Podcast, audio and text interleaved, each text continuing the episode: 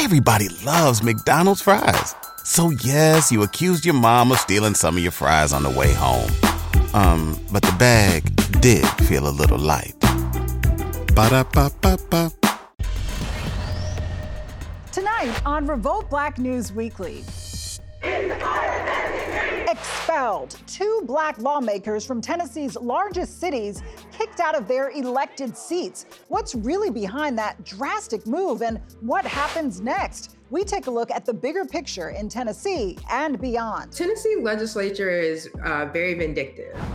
Then, Sebastian County murdered my brother. killed in custody. Why some are saying that being locked up can turn into a death sentence. We investigate shocking reports of negligence leading to inmate deaths. Plus, it has my love of music, acting, and God all in one.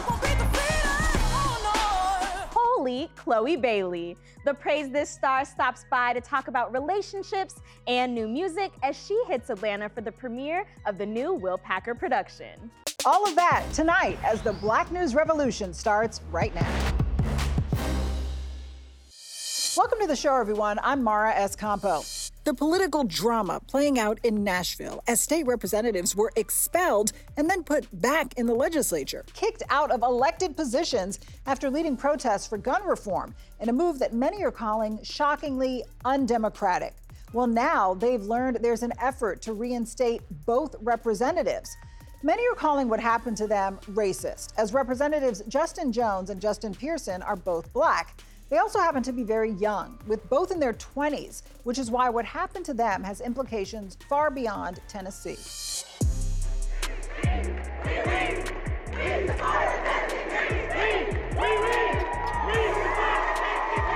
The Tennessee Three. A nickname given to three Tennessee Democratic House members who Republican lawmakers accused of bringing disorder and dishonor to the House. Representative Justin Jones, 27 years old, from Nashville. Representative Justin Pearson, 28 years old, from Memphis. And Representative Gloria Johnson from Knoxville. The trio joined at the state capitol by large groups of mostly young people demanding gun reform from their state leadership following a recent school shooting in Nashville where six were killed, including three nine year old children. Days later, the Tennessee Three joined in protest against gun violence from the floor of the chamber. Jones and Pearson using a bullhorn as legislators instituted a recess. Republican leaders called for them to be expelled, but when the final votes were in, only two would lose their seats Jones and Pearson. So the Tennessee legislature is uh, very vindictive. They know the names of the people who are making the most noise. A Gallup poll conducted in February before the Covenant School shooting shows that most Americans are unhappy with gun legislation. And generational divides are even stronger, with three in five Gen Zers saying our gun laws should be stricter, and a staggering 58% of Gen Zers supporting a ban on assault weapons altogether. Gen Z is just starting to make noise in politics. I do not believe that we are embraced in the political space. I believe that we are taking up space and we are making ourselves uh, be heard. Like Jones and Pearson, Chi Ossé is a former activist. He's now a New York City Council member in the 36th District, where he's also well known for his youth inspired activism. And when I saw that my local elected official, my city council member, wasn't sharing the values um, that I wanted to see within my representation of leadership, I took it upon myself to, to take a leap of faith and, and run for office myself. Gen Z, which is the most diverse generation in the country, are also on track to be the most educated and tend to lean progressive. Young voters showed up big for the 2022 midterm elections with 36% voter turnout. That's a historic high compared to 20% in 2014. I really do believe that in this this past midterm election, uh, Gen Z made themselves heard more than they ever have before. We're also starting to see some of the first Gen Z politicians take office, like 25 year old U.S. Congressman Maxwell Frost from Florida and Representatives Jones and Pearson in Tennessee. Political power former Shelby County Commissioner Tami Sawyer says makes some lawmakers in Tennessee very uncomfortable. When you think about the fact that you have people who've served um, all the way since the 1960s and the 1970s, um, and now you have these, uh, in their mind, unruly young Black men, fiery, orators um, you know they they can't silence them. They come from an activist tradition. How would you describe the political backdrop, the political context in the state of Tennessee in terms of racial demographics, representation, who holds power. What's the backdrop here? Black voters in Tennessee are heavily disenfranchised. Tennessee ranks last in terms of access to democracy. But like a lot of states, our urban cores are where most of the Black people live and where most of the Democrats live. So that's Memphis and Nashville for our state. Justin Pearson represents Memphis, uh, Justin Jones represents Nashville. And so most of the state is uh, Republican. Most of the power in our state house and Senate are Republican leaders Republicans were able to draw themselves into a supermajority, giving again more power to smaller white populations in rural parts of Tennessee and taking away power from the more populous Black and now quickly growing uh, Latinx parts of uh, Nashville and Memphis. They took seats from us, they took seats from Black elected officials and, and combined their districts in order to have less representation uh, at the state. And so, um, very often, we, Memphis and Nashville, find ourselves preempted by the state, meaning they redirect our funds, or if we pass laws that we think are beneficial to people in our cities, the state will do something to override that. Um, and so, it's a really fraught uh, relationship between Memphis and Nashville and the state legislature. Um, and that's kind of where you get into both Jones and Pearson, who are former activists. No. Don't. Why do you believe that they came in with this problem with some of their colleagues? So, two activists who were really outspoken, who had gotten national attention, um, then become the colleagues of these people who they've lobbied against and these people who they've called out for, you know, the treatment of Black and Brown people in Tennessee, and and they wanted them gone. Let's name names. Who were the loudest voices behind this? So you have Representative Farmer, you have House Speaker Cameron Sexton. You know, he was the one who turned off the microphones. That's actually really important context that I haven't heard because what I have seen reported is that part of the justification for the expulsion was that they were using bullhorns, um, and that is not allowed. But you're saying that the reason they had to use bullhorns is because they were not given access to the microphones. Can you tell me a little bit more about that? Why were they using bullhorns in the first place?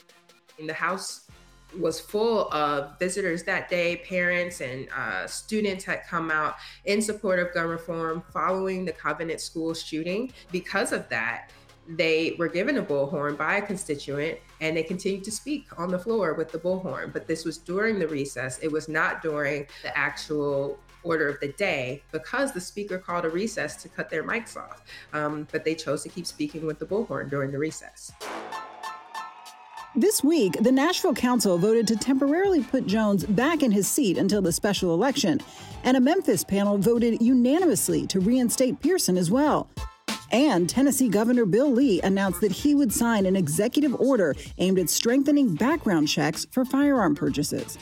Given all of that, what message was this body sending by expelling them, just the two of them? The message that the body sent to Justin Pearson and Justin Jones, and I think to all Black Tennesseans, is you're not equal. Your voice does not matter. Why do you think they did not expel the third legislator as well? She's a white woman. She didn't hold the bullhorn. What do you think happens now? These uh, Republicans have made uh, living martyrs out of Justin Jones and uh, Justin Pearson. Um, we'll never forget their names.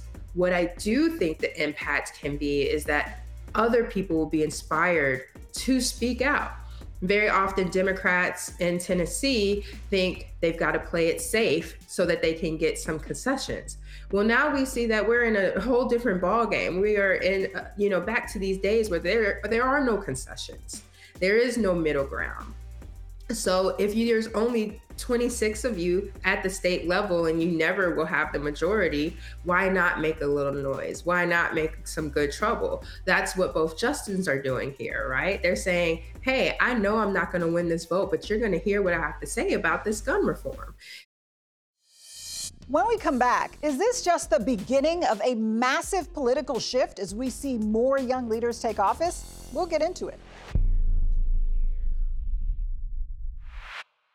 If you went on a road trip and you didn't stop for a Big Mac or drop a crispy fry between the car seats or use your McDonald's bag as a placemat, then that wasn't a road trip. It was just a really long drive.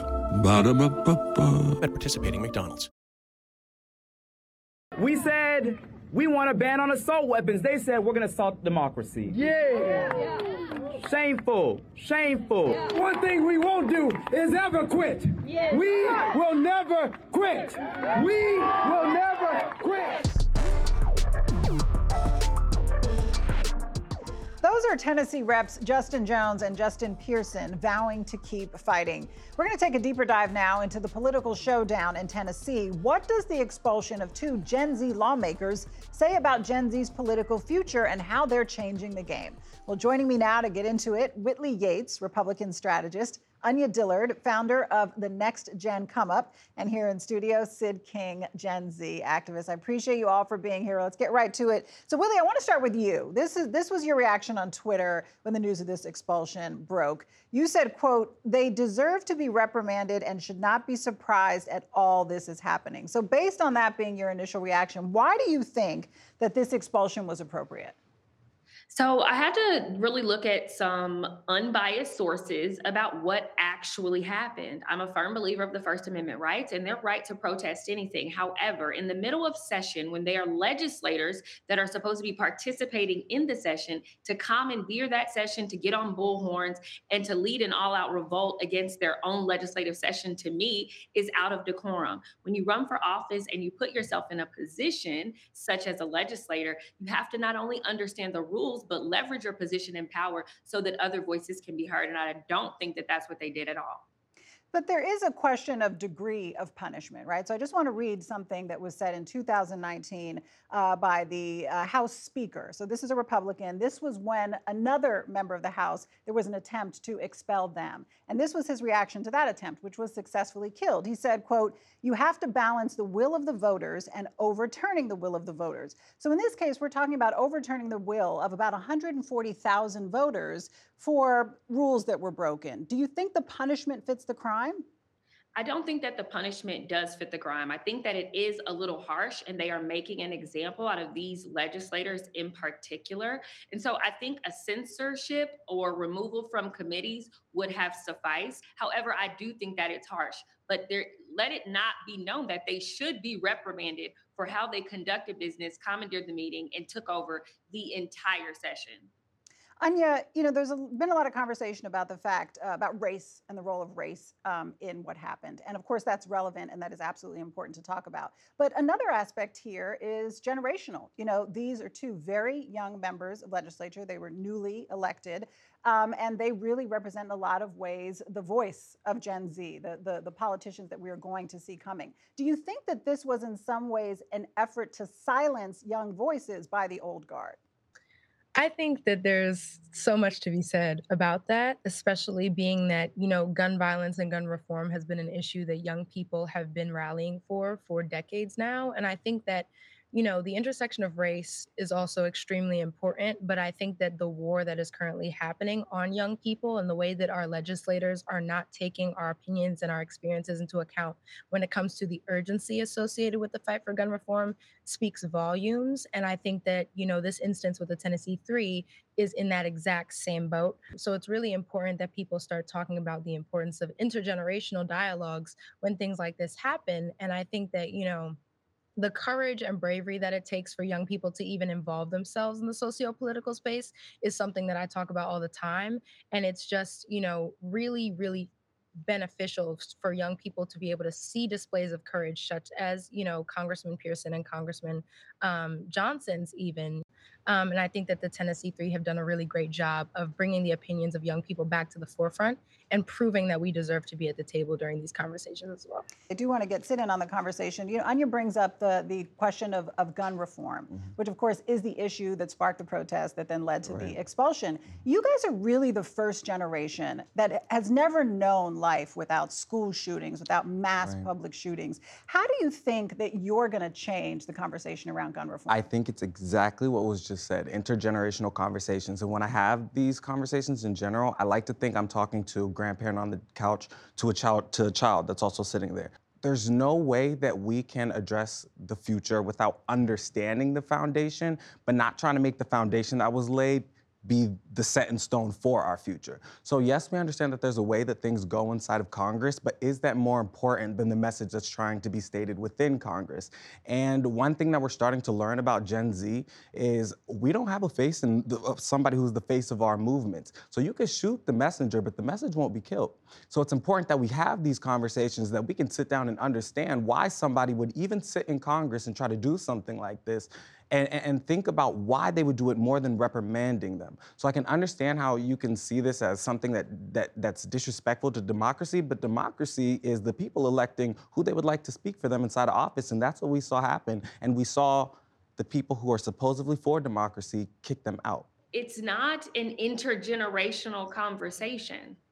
That's the truth. The truth is, they were shouting and yelling and on bullhorns. There was no conversation being had. And I'm actually quite interested to see what they feel that these two legislators, what their actual impact was. Like the optics of what's happening is garnering more reaction than the impact. We are still not at a place in Tennessee where we have mitigated this issue, right? And so now they're gaining political prominence over the lives of six people and individuals who were the actual victims. They are now the victims. The story is about them. Vice President Kamala is coming to visit them and not the families of those impacted. And so it's like style over substance. It looks good. He sounds like MLK. I guess it's it's it's a great soundbite, but what is the impact that they're having with their leadership? And this was not a conversation. It was it was a lambasting of of one through a disagreement of of more than one, I guess. And, and Anya, when it comes to yeah. style, so to speak, because we're just starting to see Gen Z politicians enter office. You know, we have Max Frost, who's the first Gen Z uh, congressman in the U.S. Congress. We have these two representatives who are Gen Z as well.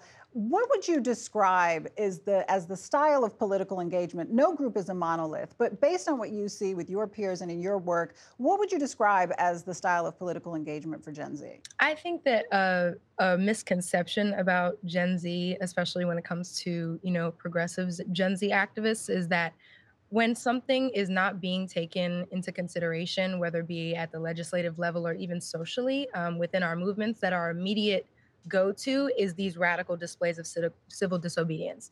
And contrary to popular belief, that's really not true. Mm-hmm. Gen Zers have been at the front of the picket line when it comes to trying to actually delegate and build relationships with our elected officials so that the discussions are the introduction to how issues can be remedied and how things like laws and bills can be passed to prevent things like this from continuing. It's when we feel that the people who have been elected or the people who have been put in place to represent us and to uphold our democratic values are simply not moving on the issues that we are continually bringing to the front of the picket line.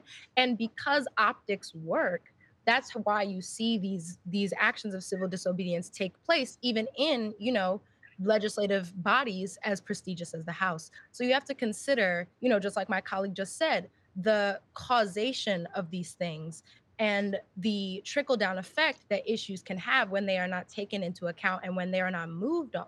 We're not saying that gun violence is an issue that has not been talked about we are saying we're not seeing the protocols, we're not seeing the legislation, we're not seeing the laws, and we are continuing to see these mass shootings and these deaths take place. But if we zoom out a little bit more to the impact that we can expect from Gen Z, what we know now is that this is one of the most diverse generations ever, and they are on track to be one of the most educated generations ever. We see a very progressive generation. Whitley, how do you think that's going to affect the future of conservatism? I'm going to be honest. I think it's actually going to propel the future of conservatives. As we've seen, specifically when it comes to Black conservatives, there's a growing number, and you're seeing the trends change. And I think the reason is because the progressives are too far left. They have completely eradicated what most would conceive or deem as normal. The level of fluidity in which they are principled or create their platforms is always and consistently changing.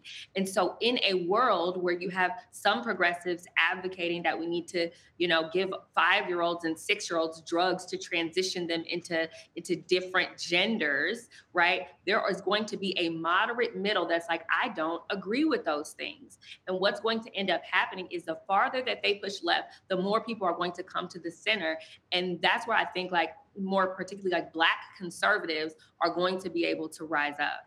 Whitley, where are they giving drugs to five and six year olds to help them transition their gender? They are definitely giving drugs to five and six year olds. They're giving hormonal therapies. In Indiana, here, we just passed a law to stop that um, so that kids are not able to receive any types of drugs, but it's definitely happening all around this country, specifically in places like California, where I used to live. I think what we've seen with this Gen, Gen Z and this uh, new spring to say what's right and to really educate themselves is what we'll see is, is, is a better democracy. Because the more we educate ourselves and put less importance on strictly entertainment when it comes to our politics, I think the better future that we'll see, yeah. Well, you guys are all the future of politics. I'm sure we'll be hearing a lot more from you in the years to come. Thank you to all my guests for being here. Sid, Whitley, Anya, we really appreciate your time. Uh, when we come back, we are going to switch gears. Why are so many people dying in prison? A shocking new lawsuit may have some answers. Hey there, ever thought about what makes your heart beat a little faster? Oh, you mean like when you discover a new track that just speaks to you? Yeah, or finding a movie that you can't stop thinking about? Well, get ready to feel that excitement all over again because Amazon Prime is here to take your entertainment and shopping experience to the next level. Absolutely. Prime isn't just about getting your packages quicker, it's about diving into a world of endless possibilities, from the latest releases to exclusive content you won't find anywhere else. And don't even get me started on the music. Prime offers concert specials that will transport you right to the front row. It's like being at the hottest gigs without leaving your living room. I use Prime to tap in with some of my favorite artists' live shows from any and every genre of music. Trust me, Prime is a game changer. It's like having a personalized superstore and entertainment hub right at your fingertips. So why wait? Head over to amazon.com forward slash prime and start experiencing entertainment like never before. There are 52 beds for mentally ill inmates, all in constant use. And in this unit, they're confined for 23 hours a day. Welcome back. Getting arrested shouldn't be a death sentence, but for many who find themselves behind bars, it is. Each year, thousands of people die in jails and prisons, often because of shocking medical neglect. The family of Larry Price Jr. says that's exactly what happened to him, claiming that he was left in his cell to starve to death, essentially killed in custody. We should warn you that the details of his case are very disturbing. Sebastian County murdered my brother. 51 year old Larry Price Jr. was living on the streets in 2020 when he walked into a Fort Smith, Arkansas police station, verbally threatened officers, and mimicked shooting a gun with his fingers. He had a mental health crisis. The police knew him, they knew him very well. He went in there and he um, cried for help. Instead, he, he was thrown in jail and, and the key was thrown away with him. Price, who suffered from severe schizophrenia, was locked up for a felony charge of making terroristic threats. His bail set at $1,000. To be released, he would have needed to post 10%, just $100. I didn't know anything about a $1,000 bond until it was actually reported in the newspaper multiple times. My aunt went down there. They were turned away. When we called, they said that Larry had to put his name on the list for us to make any contact with him. My brother memorized my phone number. He knew my aunt's phone number. No one called us. No calls until the worst call imaginable. One year later, Larry was found dead in his cell, emaciated. The cause of death? Acute dehydration and malnutrition. Essentially, he'd starved to death. They said that he was given food daily, but I'm like, well, how do you let someone diminish from 185 pounds to 121 pounds? I mean, you're telling me that he is psychotic. He's eating his feces and, drink, and drinking his urine. Why are you still allowing him to be there? We reached out to the attorneys representing the health clinic inside the Sebastian County Jail, but never heard back. Larry's family filed a wrongful death lawsuit after learning the circumstances of his death. One of the most damning revelations a paper trail in the form of prison logs. Price family attorney Hank Balson says they have proof Mr. Price died from extreme neglect. When Larry was in segregation, the rule was that the guards were supposed to do a visual check on him at least every 15 minutes. We received a the log reports of each of those 15 minute checks over 4,000 times. In the last 48 hours of Larry's life, when he is 48 hours dying from dehydration and malnutrition, they continued to enter inmate and cell OK, even after Larry was taken to the hospital and even after he was pronounced dead. There are still multiple entries in the security check log inmate and cell OK. I have never seen anything like that. It wasn't just one guard who was making these entries. This was a system-wide problem. I mean, the individual's been pronounced dead in the cell, and you're still checking he's okay on a sheet. What kind of culture is that? There's obviously a lack of empathy, a lack of common sense, a lack of training for sure. And the healthcare, it's devastating that this person deteriorated the way they did. Prisoners argue their health care is so bad within the Arizona Department of Corrections Rehabilitation and Reentry, it violates their constitutional rights. Larry's story, just one of many across the country, claiming that blatant medical neglect killed someone in jail or prison alarming symptoms in a young man of possible testicular cancer were ignored, and ultimately the patient passed away. Last year, the advocacy group VERA, that works to end mass incarceration, reported within state run correctional facilities, 20% of incarcerated people with a persistent medical condition go without the care they need. In local jails, that number jumps to a shocking 68%.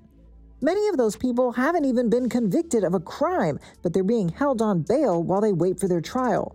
Richard Forbes, vice president at the National Commission on Correctional Health Care, says the rise of the prison population since the pandemic, plus a dramatic drop in staff, is making an already strained system even weaker. Some facilities are seeing vacancy factors of 40, 50% on their staffing when it comes to healthcare and actually when it comes to custody as well. So both of those factors combined, they're devastating when you're trying to provide a level of care.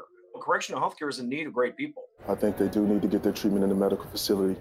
It's a challenge captured in the documentary series Real Stories, where cameras went inside a Texas prison for a week to witness firsthand what inmates and staff face on a daily basis. Jail staff supervise the cells, and a separate medical team handle the inmates' mental health treatment.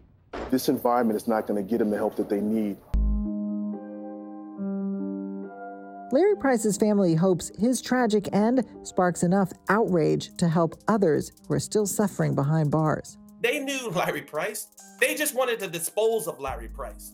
That's what it was. They got tired of dealing with Larry Price. This is a small, close knit town. They wanted to dispose of him. And that's exactly what they did. I'm going after accountability. That is big on my list. We want to see reform.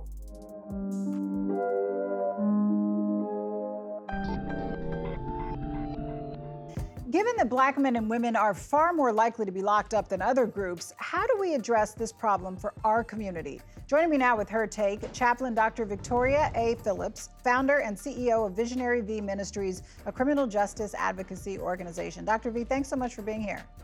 Thank you for having me. Um, so I want to start with a fact that I actually found to be quite shocking. According to the ACLU, the United States is the only democracy in the world with no independent body to monitor prison conditions and enforce standards of health and safety. So, how do we move forward to address this problem? What system changes need to take place? I believe it all starts with accountability in the local government. Systems need to start with how we respond to the community needs. Why aren't people able to um, access adequate resources before even coming into contact with the criminal legal system? So I believe that if we want to address what's going on in our prisons, we absolutely have to start at home and our community. You've touched upon something that's really key, which is the appropriate treatment and care of those who are suffering from some type of mental illness or mental health crisis at the time that they are incarcerated. You know, we will have just come out of a story of a tape piece um, of a man who was suffering from a severe mental illness and he ended up dying um, while he was uh, in custody. So, how do we adequately address the needs of mentally ill men and women who are incarcerated, or should they even be in prisons and jails? What is the proper way to handle this massive problem? One of the bills right now is treatment, not jail, in New York State. And even last year in New York City Department of Corrections, we had a Mr. Carter die less than 48 hours of entering the system. And I highlight him because every government agency failed him. He was in hospitals, they failed him at discharge. He was in the shelter system, they failed him at intake. The judge failed him when they when they remanded him. Intake and Department of Corrections failed him and the hospital services, CHS Correctional Health Services, failed that man because if they had properly done an assessment within the 48 hours that he had arrived on Rikers Island, they would have been able to save his life. So when we talk about solutions, where are we really able to hold ourselves accountable to put a stop to how easy it is to cycle throughout systems and be ignored? So, what type of accountability would you like to see? Well, for starters, we can start with making sure that the, those who need help have the help and the community have respite centers respite centers is places where you can go if you have a mental health concern before actually being hospitalized it's such a domino effect of where we can start. Mr. Carter needed housing. You know, poverty should not be a crime. You know, we do realize poverty kills in America because that in itself is a domino effect onto how someone can become into contact with the criminal legal system. So, accountability in our local government and our city council with the certain bills. For example, we have a bill in city council here in New York, Intro 549, to end solitary confinement. what I know from working behind the walls is that most people who have a mental health concern end up in solitary confinement because correctional officers are not medical staff. One out of five New Yorkers has a mental health concern. Why isn't this a public health crisis? Well, you also raise a great point about corrections officers not being medically trained personnel, and I think they would actually make that point as well. They would say we don't have the staffing to provide medical care, and we also don't have the training to provide medical care. So, how do you address that problem? Is it a matter of increasing staffing, incre- increasing medical personnel, having medically trained personnel uh, more involved in the process? Beyond mental illness, how do you think we need to tackle the problem when it comes to medical negligence, medical emergencies, other cases of neglect where people end up dying? Working behind correctional walls in city um, jails and prisons throughout the state, I know for a fact that we need less correction officers and more service providers in those settings that can properly deal with the issues that come into those settings. So there are so many traumas that we deal with as a community on a daily basis that there aren't adequate resources to go to. And then you end up behind correctional walls and we expect correctional officers to be the social worker, to be the nurse, to become the therapist, to be the babysitter. And all that they're supposed to be is for care, custody, and control. Such great points and such a layered and complicated problem. Dr. V, thank you so much for your perspective on this issue. Thank you so much. Have a blessed day. And we've got a lot more Revolt Black news coming up after the break. Don't go anywhere.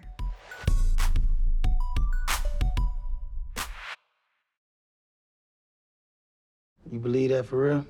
Believe what? All the stuff you were saying about God. Is everything gonna be all right? Honestly, I don't really know. My cousin's always like, Isaiah says, look for a sign from the Lord and everything's gonna be all right. Who's Isaiah? I don't know, some dude in the Bible. That's Chloe Bailey and Quavo talking spirituality. The two co starring in the new faith based film Praise This. Kennedy is here. And Kennedy, you just spoke with them and a lot of the cast. Yes, I did, Mara. I was at the Atlanta premiere of the film from the mind of producer Will Packer, who told me why now is the right time to get your praise on.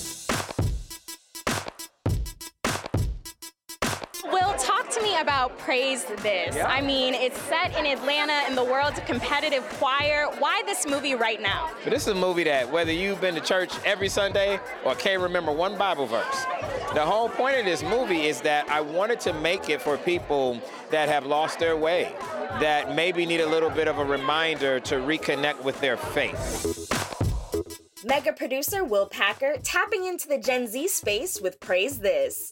When I joined the cast on the red carpet, it was all about that Praise Team experience. So, Crystal, Praise This is set in Atlanta in the world of competitive choirs. Were you ever in the choir growing up? And if so, what was that experience like? I was. My mother put me in the choir at age five, and um, I was singing all the way until I stopped singing in the choir. Yeah, until, until I kind of got into college, and then I was doing my own thing. Co star Tristan Mack Wilds is not only praising this moment for the movie, but also the latest addition to his family with wife Christina. Talk to me about being a girl dad. What's the best part? Woo! It's um, you know what? It's made me a softer person. Realizing, you know, even me as a man, uh, things that I kind of, uh, the shells that I've had to put up as a man just through my life. Yeah, yeah. You start to realize that some of that has to be taken off to to cater to a girl the proper way. Did you ever spend time in the choir when you were growing up? My sisters and I, we were the choir. Right. So, you know, and my brother, can't forget Michael, because there were six of us, so we were the choir. And one year we entered the Kentucky Fried Chicken Gospel Choir competition. We didn't win, but we came in like second though. But it was like way back in the day. I don't even think they have it anymore. But we did that though. But we did we, we did that. Your voice is nice. Why don't you come down to the studio? The girl at the center of the film is Chloe Bailey, who stars as an up and coming singer who finds success through the gospel experience. I was so excited because it has my love of music, acting, and God all in one. So I was like, ooh, this is the mm-hmm. role for me. A role that had her going toe to toe with Quavo. Not bad for Chloe, who burst on the scene as one half of the singing duo, Chloe and Halle. We first were introduced to Chloe when she was about 15 years old, when we saw her and Halle on YouTube making incredible covers and getting Beyonce's attention. But now it's been almost a decade. She's grown up, she's become a woman. Daily Variety's Angelique Jackson told me that Chloe is among the handful of modern day Gen Z stars to navigate the Hollywood spotlight. An added element, maybe even a speed bump to Chloe's success is the idea that she's having to navigate all of this as a young black woman. There's so much added spotlight, added critique, added uh, pressure on her to figure it out and figure it out the right way. While in Atlanta, Chloe joined me and the co hosts of Black Girl Stuff to talk about the film and more. What's still on your list or on your vision board that you're like, Mhm. I have to check this off in the coming years? I really want to win an EGOT, you know, the Emmy, Yes. Grammy, Oscar, And the Tony, Yes. yes. Yes. So That's that's like a long-term goal, but I know like if I keep my eye on the prize, that will be another one I get to As she strives for her EGOT goals, Chloe is also gaining praise for her album In Pieces, an album title that came about after facing a challenging time in her life. For her, the healing is in the music. It's the mask. So when people come closer, that's when they'll see the little cracks mm-hmm. of how we have glued ourselves back together when we've been broken down time and time oh, again. right. So that's why I titled the album In Pieces because the three years that I took to create it, I was going through some of the hardest times in my entire life. And she is more than good enough. Chloe knows where her strength of a woman mentality comes from her faith. I have always really held on tight to God because that's what's been keeping me stable. I remember when I lost a really near and dear close family member a couple years ago that really struck home and that was the first time I ever questioned God like why take away someone so close to me and close in age I didn't understand it but as uh, you know, time went by, I learned to accept it, and I learned that God's timing and God's plan is better than anything I could ever come up with. And no matter how much I try to control things or control life, it won't work out as well as God's plan will.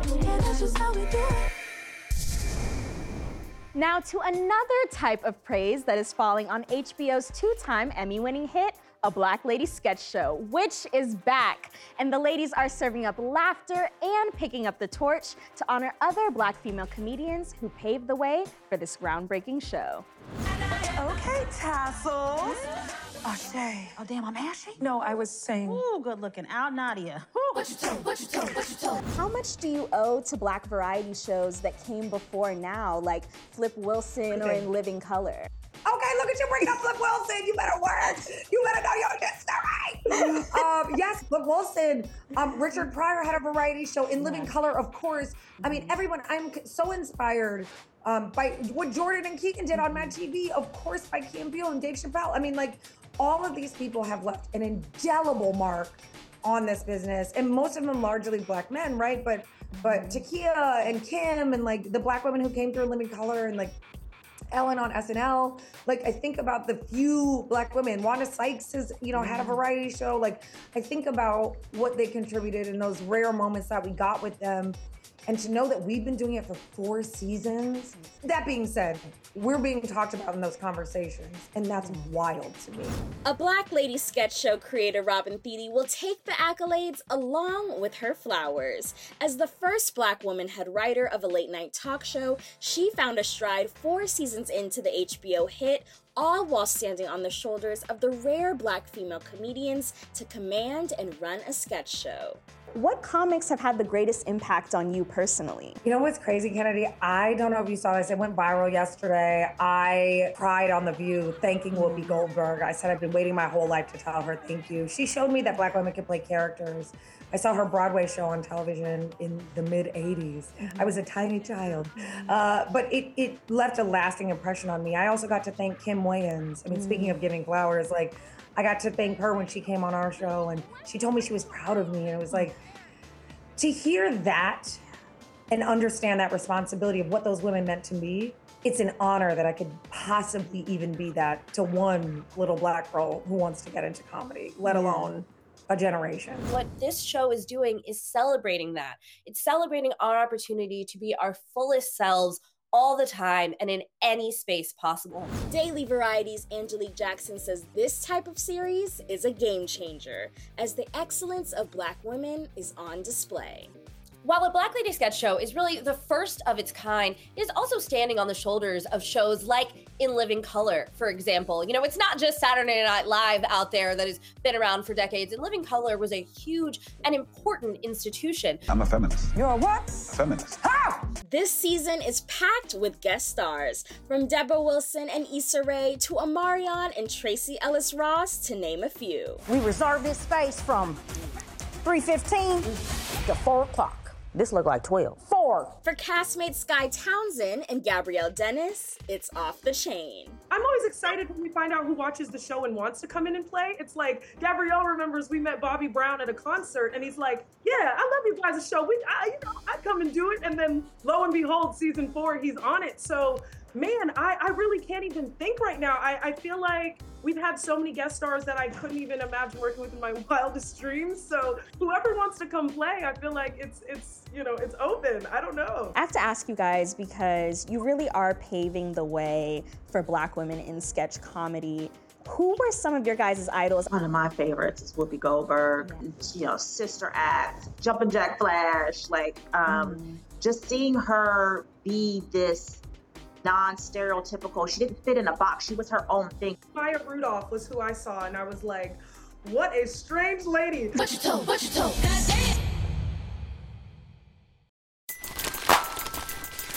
Everybody loves McDonald's fries. So yes, you accused your mom of stealing some of your fries on the way home. Um, but the bag did feel a little light. Ba-da-ba-ba-ba.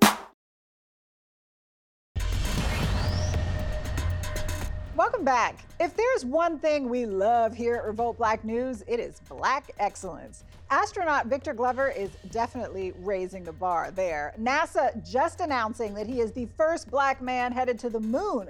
Check out that story on our Instagram page at Revolt Black News, where we also share why the movie Boyz n the Hood is so important to him. Don't want to miss that. That wraps it up for us. Remember to stay connected with us, not just on Instagram, but Facebook, Twitter, Revolt on YouTube, our Revolt Black News podcast, and download the Revolt app. Until next time, good night, everyone.